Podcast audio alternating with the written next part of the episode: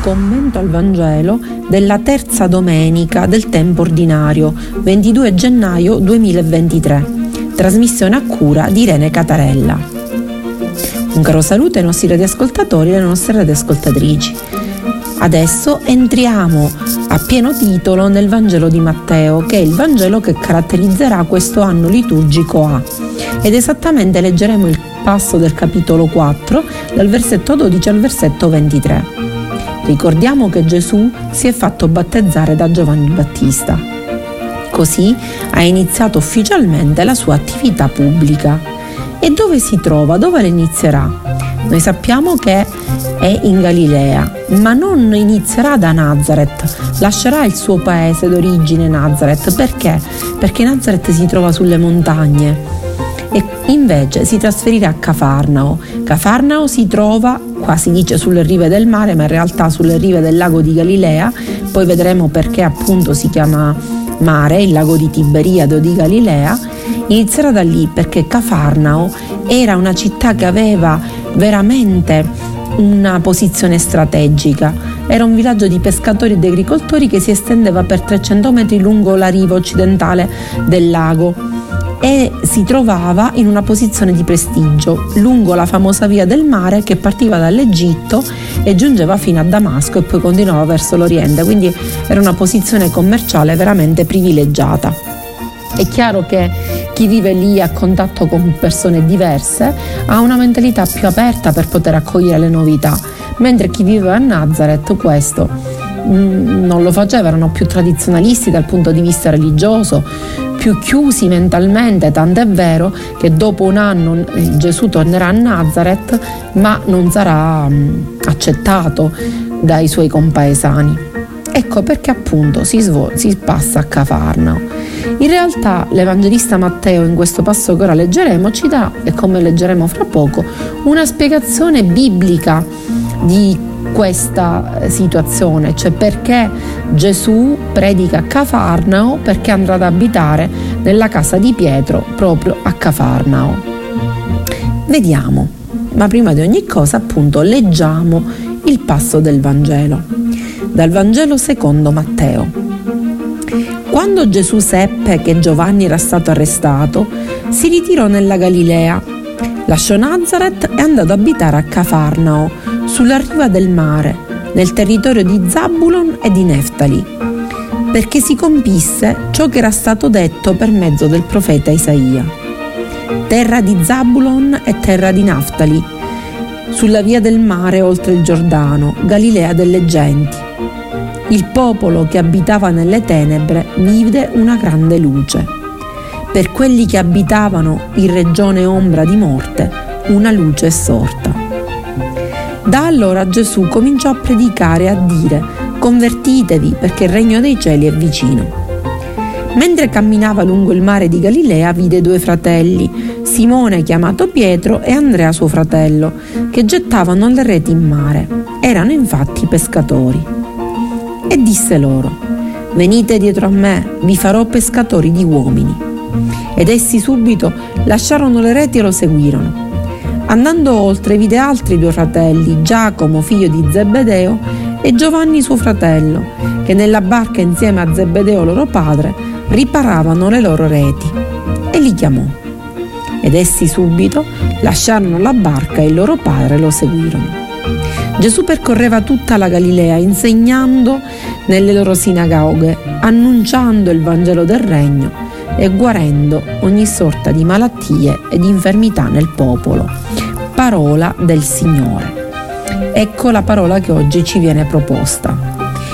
Allora, siamo a Cafarnao quindi e l'Evangelista Matteo ci dice predica a Cafarnao perché deve fare avverare, compiere le parole del profeta Isaia, il quale aveva detto appunto che questa terra di Zabulon e di Neftali dove si trovava appunto Cafarnao, Galilea delle genti, lì c'era un popolo che abitava nelle tenebre e che finalmente invece avrebbe visto una grande luce.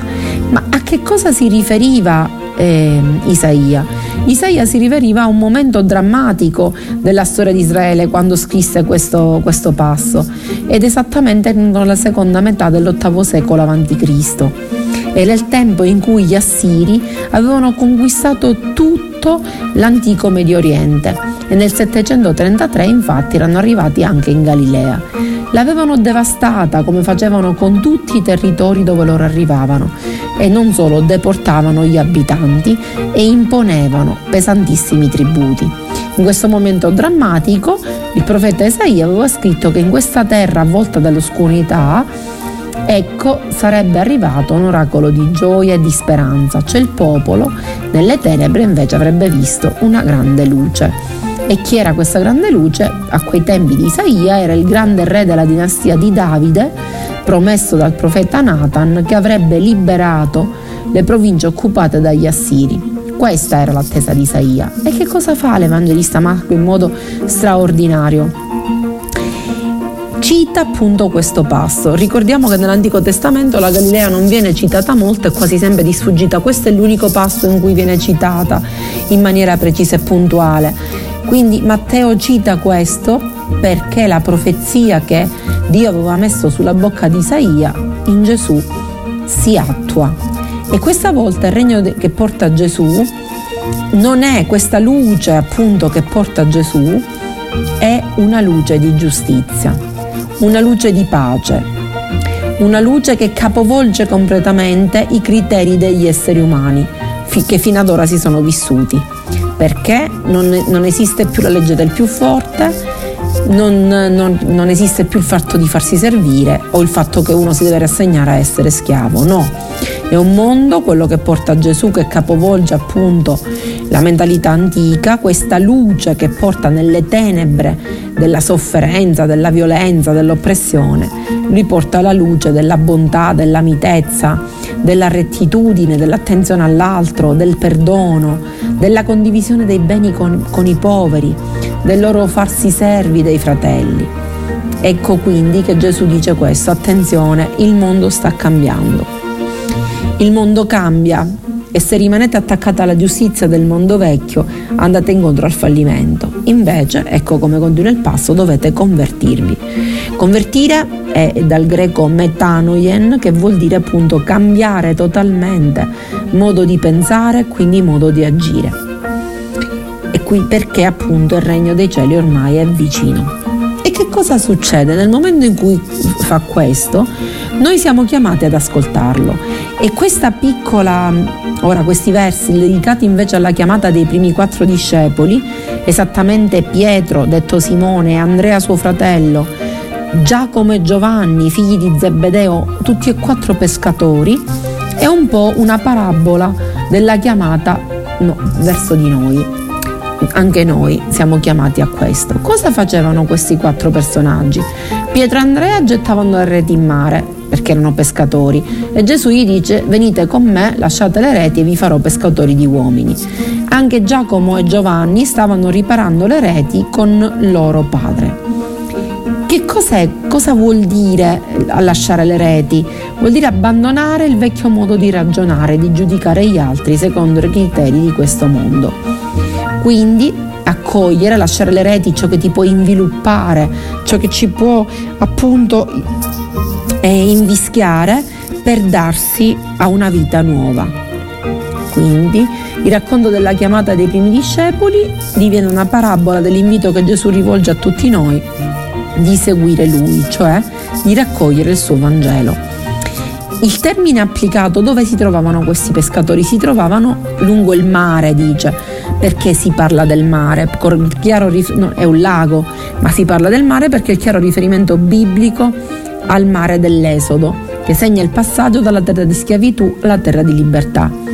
E poi perché il mare è il luogo in genere nella Bibbia negativo dove c'è il caos, dove ci sono i problemi e allora questi discepoli devono tirare fuori dai problemi, quindi aiutare a salvare eh, dalla schiavitù dei beni, delle passioni, dell'orgoglio e dell'invidia queste persone, in modo tale che possano vivere da uomini liberi e appunto essere pienamente loro stessi. Che cosa facevano? Eh, facevano i pescatori.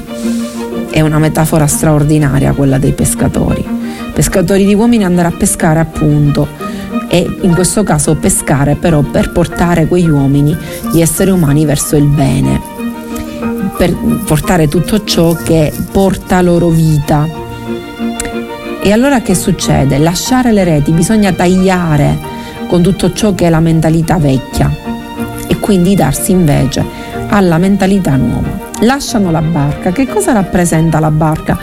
È il simbolo della vita che anche hanno sempre svolto, dove lanciavano appunto le reti per la pesca. Ora il lavoro svolto sarà sempre un lavoro da pescatori, ma è completamente diverso, cioè quando noi incontriamo Gesù non è che cambiamo quello che facciamo, siamo insegnanti, medici, eh, casalinghe, eh, qualunque mestiere noi possiamo fare, lo facciamo però alla luce di Cristo. Cosa vuol dire? Cioè lo facciamo con una prospettiva diversa. Zaccheo e Matteo, dopo che si sono convertiti, parliamo del, dell'esattore delle tasse appunto, continuano a esigere le tasse ma lo fanno non più pensando al loro bene ma pensando al bene della gente. Quindi cambiare mentalità vuol dire alzarsi la mattina e chiedere a Dio come noi possiamo fare ad aiutare gli altri, come possiamo fare a guadagnarci onestamente eh, di che vivere con il nostro lavoro, come possiamo fare a rendere felici gli altri, ad aiutare chi è povero, a mettere a disposizione ciò che il dono che Dio ha messo in noi al servizio degli altri. Ecco, e quindi Gesù come continua a svolgere la missione dopo? Facendo tre cose, ci sono tre verbi. Infatti dirà che percorreva tutta la Galilea, quando Gesù è in cammino vuol dire che insegna qualcosa. Infatti, insegnando nelle sinagoghe, annunciando il Vangelo del Regno e guarendo ogni sorta di malattie. Il primo verbo insegnare. Che cosa ha insegnato? Insegna che è luce, che rischiara le tenebre. La luce ha cominciato a brillare e quindi dice bene, annuncia la buona novella, che Dio è amore e solo amore e ama ognuno di noi in modo incondizionato. E quindi le sue benedizioni non sono solo per quelli, come una volta si pensava, che eh, si comportano bene, ma sono per tutti, perché quando noi ci comportiamo male facciamo male noi, a noi stessi. Dio vuole la nostra gioia, la nostra vita, vuole che noi viviamo in condizioni pienamente felici e poi guarisce. Questo termine di guarigione sicuramente riferito alle malattie materiali, ha fatto, Gesù ha fatto tanti miracoli, ma soprattutto alle guarigioni interiori che ci permettono di vivere una vita nella pienezza massima. E quindi ricordiamoci questo, ricordiamoci di seguire la chiamata di Gesù, di contribuire appunto al suo regno diventando pescatori di uomini, così come, lui, come hanno fatto i, loro, i suoi primi quattro discepoli. E allora vi auguro una buona terza domenica appunto del tempo ordinario e vi do appuntamento alla prossima trasmissione. Un caro saluto dai